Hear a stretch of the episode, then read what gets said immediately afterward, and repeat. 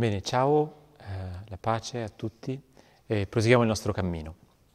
Siamo alla, al quarto appuntamento, alla quarta puntata e come annunciato abbiamo, lasciamo il tema della preghiera e, e cominciamo a affrontare il tema invece della penitenza, della purificazione, della, del digiuno.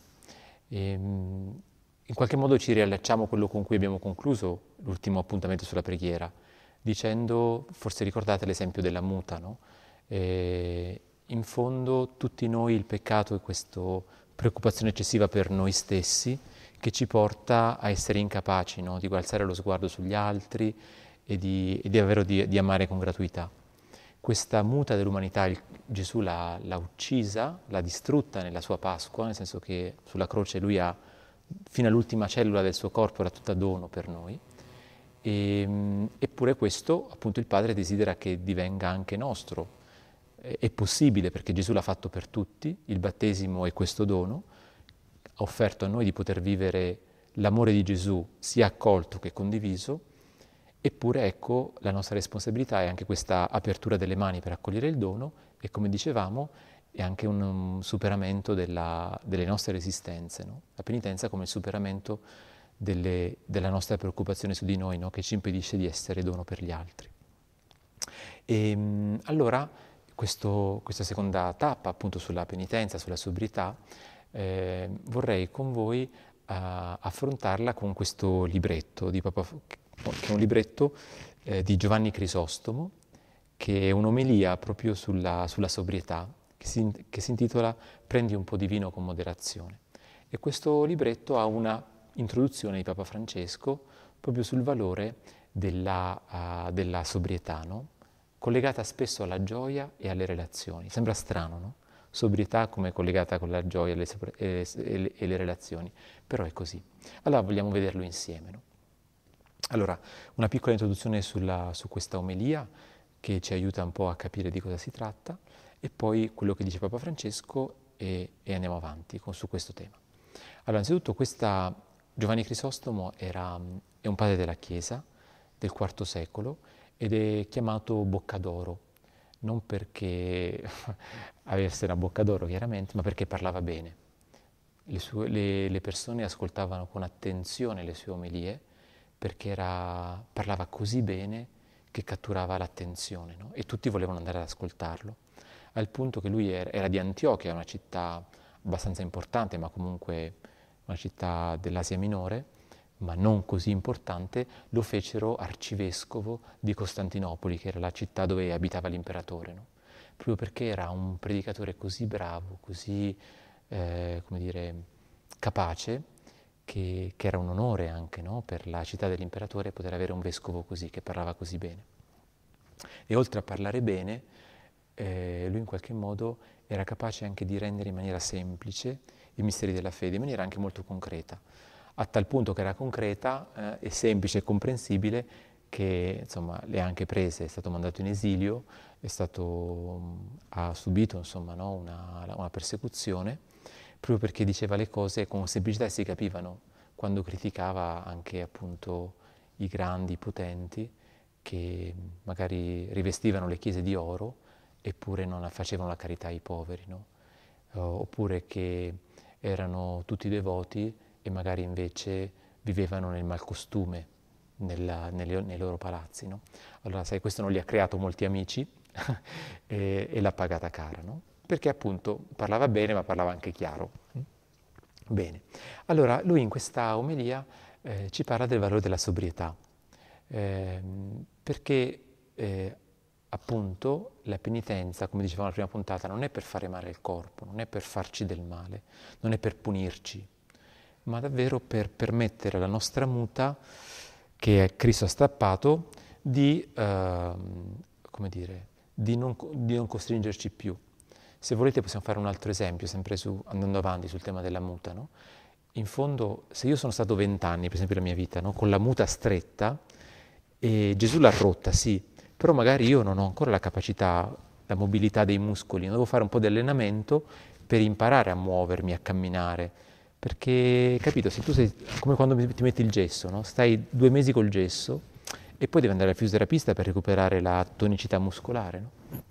Così tutti noi, afflitti dal peccato, da questa muta, e dobbiamo un po' imparare, no? allenarci a lasciarci amare dal Signore e dai fratelli nella Chiesa, ma anche ad amare in maniera gratuita anche quando si sperimenta che non si è, che non si è accolti, che non si è compresi, che non si è valorizzati. No?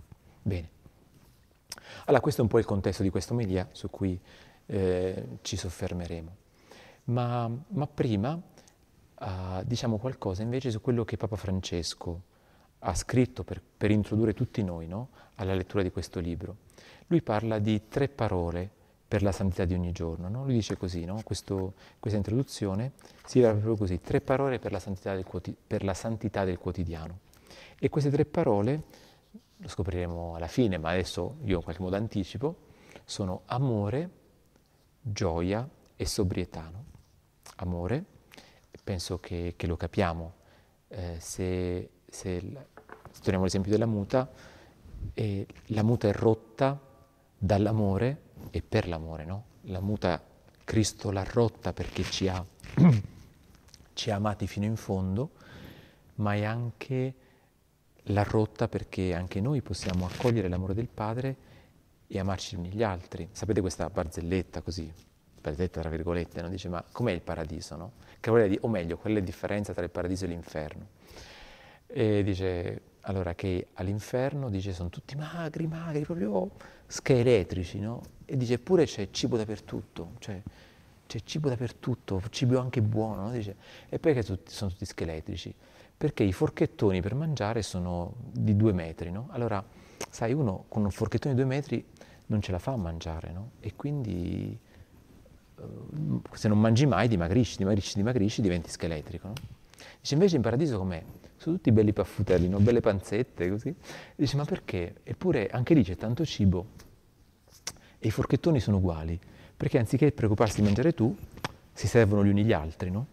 Allora, se io servo te, tu mangi bene, se, ser- se tu servi me, io mangio bene, no? E mi viene la bella panzetta. Allora, ecco, no? Allora, amore perché, perché questa è la vita cristiana. Poi diciamo gioia, perché dice il Papa è così importante nel tempo della, della penitenza um, custodire la gioia? Perché la gioia è il frutto delle relazioni, no? Quando le relazioni sono vissute nell'amore, dicevamo più di una volta, no? il nostro cuore fiorisce, le nostre persone fioriscono, quello che noi siamo fiorisce. Anche, anche le cose che facciamo fioriscono. Non so se penso a un'esperienza di tutti, no? quando siamo innamorati o quando qualcuno ci vuole bene, ci apprezza, quando viviamo delle relazioni belle, anche il lavoro, anche le attività, tutto diventa più bello no? di quando invece magari siamo provati, siamo scoraggiati, eccetera. E, ehm, quindi amore, gioia, e quindi la gioia come la prova che stiamo vivendo nell'amore, e poi appunto la sobrietà e, ehm, nel senso che, e sobrietà, il Papa dice una cosa molto bella, la sobrietà non riguarda tanto la quantità. Noi spesso abbiamo, pensiamo che la sobrietà è una misura, no? tot vino, tot cibo, no? Invece la sobrietà è la misura relativa alle relazioni, alla situazione. E lui fa un esempio, no? Dice in tutte le culture del mondo, di per sé, quando se c'è una festa, se io invito qualcuno a casa mia, e io sia cinese o afgano o, non so, o italiano o americano, è più o meno lo stesso, se io ti invito a casa mia, io, io preparo di più di quello che tu puoi mangiare.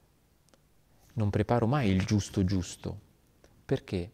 Perché l'amore vuole sempre la sovrabbondanza, perché io dico, se magari non gli piacciono gli spaghetti, ma gli piace la carne, possa mangiare meno spaghetti e mangiare più carne, no? Oppure non gli piace tanto il salato, gli piace il dolce, magari non mangia tanto quello, e però può mangiare più il dolce, no? Perché l'amore è sempre sovrabbondante, no? E questo non è spreco, questo, questo è l'amore. Anzi, una cena in cui io ti invito, però ti faccio trovare proprio giusto giusto quello che, che mangerei io in un, una sera feriale d'inverno, in cui, so, mezza mozzarella e due carote lesse e mezza patata al forno, Cioè, io penso che la seconda volta non ci vieni a casa mia, no? Perché dici, ma questo a casa mia mangio meglio, no? Perché appunto l'amore è sempre eccedente. Allora, il Papa dice così, no? La misura della sobrietà non è una misura standard per tutti e per tutto, ma è la misura delle relazioni. Allora lui dice anche così, no? quindi di per sé il vino non è una cosa cattiva, anzi se il vino uno lo beve per, per fare festa con un amico o con degli amici perché uno si è laureato, perché uno si è sposato, perché non lo so, cioè questo è una cosa bella ed è quasi peccato non poter bere. Poi ci sono alcune persone che non possono bere per la salute, un altro discorso. No? Però la sobrietà allora è proprio nasce dalla misura della relazione con gli altri. Allora paradossalmente io posso bere anche un bicchiere di vino per far festa con te, però poi quando sono solo non bevo niente, perché non, non c'è bisogno, no? Allora, altrimenti il rischio è quello di fare della sobrietà una cosa, una misura, mezzo bicchiere al giorno sempre. E invece no, no, la, la sobrietà nelle cose dipende dalle relazioni, perché le cose Dio ce le ha date non in sé, ma perché ce le scambiamo. Ricordiamo l'esempio del, del paradiso, no? L'abbondanza del cibo è perché ce lo scambiamo e questo va bene a tutti. Invece la tentazione del peccato è quello sempre di trattenere, no? di vivere le cose per noi.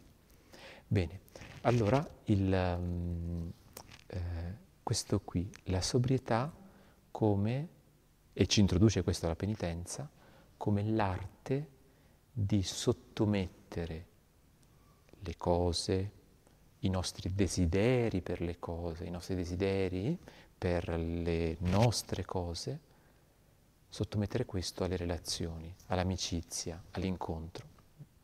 E questo è un po' appunto un esercizio che fa fatica, a volte è doloroso, eppure è tanto fruttuoso, no? perché ci fa ci rende più fratelli, ci, ci fa crescere no? nella sua amicizia. Tornando all'esempio della muta, e finalmente la muta rotta, possiamo fare la fisioterapia per riabituare le braccia le gambe a muoversi normalmente. No? Tu pensa se hai una cosa che ti tiene tutta la, tutta la vita la testa piegata e poi dovrai fare gli esercizi per imparare a tirare sul collo, no? eccetera. Così. Bene. Allora, adesso possiamo finalmente no, riprendere quello che, che ci dice, alcune, almeno alcune delle cose che ci dice eh, il San Giovanni Crisostomo. Lui in questa omelia eh, prende un passaggio della lettera di eh, Paolo, della prima lettera di San Paolo Apostolo a Timoteo. Ed è una cosa molto bella perché in questa lettera eh, Timoteo era un discepolo di San Paolo ed era un discepolo che era lontano da Paolo. E, a questo discepolo uh, ed era un discepolo in qualche modo prediletto, non so come dire, non prediletto nel senso che era l'unico, il migliore, ma nel senso che a Paolo stava molto a cuore. E a un certo punto gli scrive due lettere, noi conserviamo due lettere scritte a Timoteo e le leggiamo nella messa perché crediamo che sono parola di Dio. No? A un certo punto, nella prima lettera, a un certo punto Paolo, San Paolo dà un, un consiglio a questo Timoteo, gli dice, guarda, tu soffri frequentemente di indisposizione, di dolori allo stomaco, eccetera, spesso non stai bene. Bevi un po' di vino per rimetterti in forze. Ok? E, perché sapete, no? per gli antichi soprattutto eh, pensavano, eh, anche San Francesco per esempio ha una situazione analoga, pensavano che il vino ehm, aiutasse a ristabilire alcune funzioni del corpo, dello stomaco. No? Eh, oggi magari è un po' diverso, se tu hai male allo stomaco non ti dico di bere il vino, no? ma ti danno il Malox per esempio. O, non è pubblicità il Malox, eh, questa non è una pubblicità, però per dire, ehm, eh, noi abbiamo un approccio un po' diverso alle cose, però di per sé ehm, capiamo cosa vuol dire qui San Paolo, no? dice guarda, eh, il vino, anche nella, così nella sapienza popolare si diceva il vino fa buon sangue, no? uh, come il riso anche. No? E allora San Paolo dice a questo Timoteo, bevi un po' di vino, non essere troppo ascetico, non essere troppo, um, non privarti troppo di alcuni piaceri, alcune cose buone della vita che ti possono fare del bene. Allora, noi questo io penso, tutti noi, un po' ci fa sorridere, un po' può essere la scusa, dici, beh, ha detto San Paolo, andiamoci giù, beviamo anche noi, eh, però forse ognuno di noi è tentato di dire sì, questa lettera di San Paolo sarà, parola di, sarà parola di Dio, però insomma adesso che anche questa cosa qui sia così fondamentale, io lo lascerei stare, no? E San Giovanni Crisostomo invece che ha tanta fede, no? Lui cosa dice? Guardate, fratelli e sorelle miei, no? che venite alla messa oggi. Anche questa è parola di Dio, anche in questa frase che sembra così banale, bevi un po' di vino per rimetterti in forze, anche in questa frase Dio sta dicendo qualcosa attraverso Paolo che si rivolge a Timoteo, ma sta dicendo qualcosa a noi. E, e che cosa sta dicendo eh, il, a noi, no? dice, dice Giovanni Crisostomo? Allora, l'obiettivo di questa breve omelia è quella di entrare attraverso questo testo, questa brevissima frase, prendi un po' di vino con moderazione, eh, farci entrare da un lato nella realtà della, della creazione. Giovanni Crisostomo dice attenzione, non c'è nulla che è brutto, non c'è nulla di ciò che esiste che Dio non ami, che non è prezioso, non c'è niente, perché tutto quello che l'umanità ha ricevuto dalla creazione e che l'umanità fa di per sé le, ciò che esiste è buono, può essere usato per il bene. Allo stesso tempo però dice tutto, ma proprio tutto, può essere abusato. No? Questo, quello che sto per dire non lo dice Giovanni Crisostomo, per fare un esempio. No? Eh, di per sé la sessualità è una cosa bellissima, cioè penso che ognuno di noi normalmente no, è felicissimo di essere uomo o donna ed è, e, e, se non lo è è perché sta soffrendo, no? in qualche modo quindi c'è, una, c'è, una, dire, c'è, un, c'è un, disagio interiore, no? psicologico, fisico, eccetera. Ma in linea di massima diciamo che l'essere ciò che siamo, anche nella nostra sessualità, è una cosa bella, no? perché eh, essere uomo vuol dire avere un approccio alla vita di un certo tipo, essere donna di un altro tipo, è, è una mentalità, è un modo di relazionarsi con le persone, eccetera. E poi la sessualità è proprio la nostra esperienza di, di, di poter amare, no? perché è diverso amare da uomini e amare da donne. E Giovanni Paolo II, San Giovanni Paolo II, forse ricordate, no? ha dedicato alcuni anni del suo magistero, i primi anni, eh, nelle catechesi del mercoledì, parlava proprio dell'amore umano, no? dell'amore maschile e femminile che si incontra e che una, che è la strada privilegiata per scoprire l'amore di Dio. Eppure quindi di per sé la sessualità è una cosa santa, proprio bellissima, no? Tant'è che anche Gesù era uomo, no? Ed era uomo interamente, no?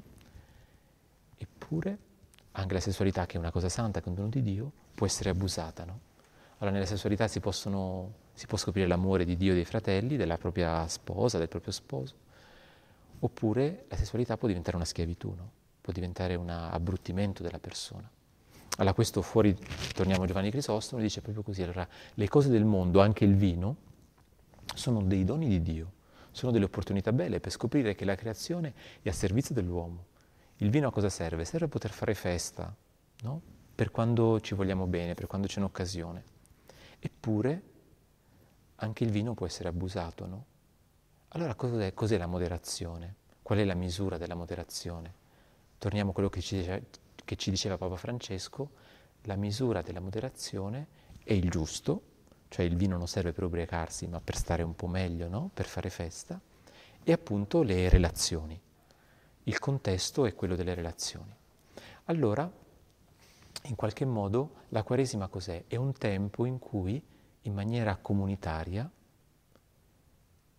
cerchiamo di ridurre la la quantità di cibo, di piaceri, non so, il vino, non so, la televisione, la sigaretta, no? ognuno ha le sue. Cerchiamo di ridurre questo, ma insieme, comunitariamente, perché la Quaresima non è individuale, per eh, reimparare tutti, per allenarci un po' tutti all'arte delle, eh, delle relazioni, no? del volersi bene. E per esempio io ricordo una cosa, un'esperienza molto bella che eh, facevo, io ho fatto, per un po' di anni ho vissuto in Svizzera, ho fatto i miei studi lì e mi ricordo che um, c'era questa bellissima abitudine nelle parrocchie, nei mercoledì di Quaresima, eh, c'era la soupe de carême, no? la zuppa della Quaresima. Nelle parrocchie a, a, ora di pranzo le persone che, cattoliche, cristiane così, eh, anziché andare a mangiare, se erano al lavoro, no? quando avevano la pausa pranzo, anziché tornare a casa o andare al ristorante, andavano in parrocchia e mangiavano insieme una, una, zuppa che era stata preparata lì in parrocchia. Le signore della parrocchia avevano preparato questa zuppa ed era quello il pasto di quel mercoledì, ogni mercoledì, oh, scusate, ogni venerdì di, eh, di Quaresima. E quindi c'era un aspetto comunitario, cioè ci si trova insieme, non mi mangio io il mio cracker da solo in ufficio, c'era un aspetto di condivisione perché poi ognuno quello che avrebbe dato, quello che avrebbe speso per mangiare, poi lo, lo dava per la parrocchia, per i poveri della parrocchia. E infatti una cosa interessante è che, eh, sempre in questa dimensione comunitaria no, della sobrietà come la misura delle relazioni, di per sé ci sono i giorni di digiuno della Chiesa, ci sono i tempi di digiuno. Non è che uno si sveglia e fa digiuno quando vuole. Io sento delle persone che dicono no, ma io non voglio fare digiuno venerdì santo, lo faccio mercoledì d'estate, d'agosto. E no, ma sai perché? Non perché un giorno è meglio rispetto all'altro, perché c'è questo senso di solidarietà, c'è questo senso di appartenere tutti allo stesso tessuto. Non siamo dei fili impazziti, ognuno per conto suo, no? Allora i tempi di digiuno, i tempi della Chiesa, sono per abituarci che il rapporto con le cose non è individuale, ma relazionale, appunto, comunitario, no? E che la misura della sobrietà, paradossalmente, non è standard, non è tanto o poco, ma le relazioni, il contesto, no?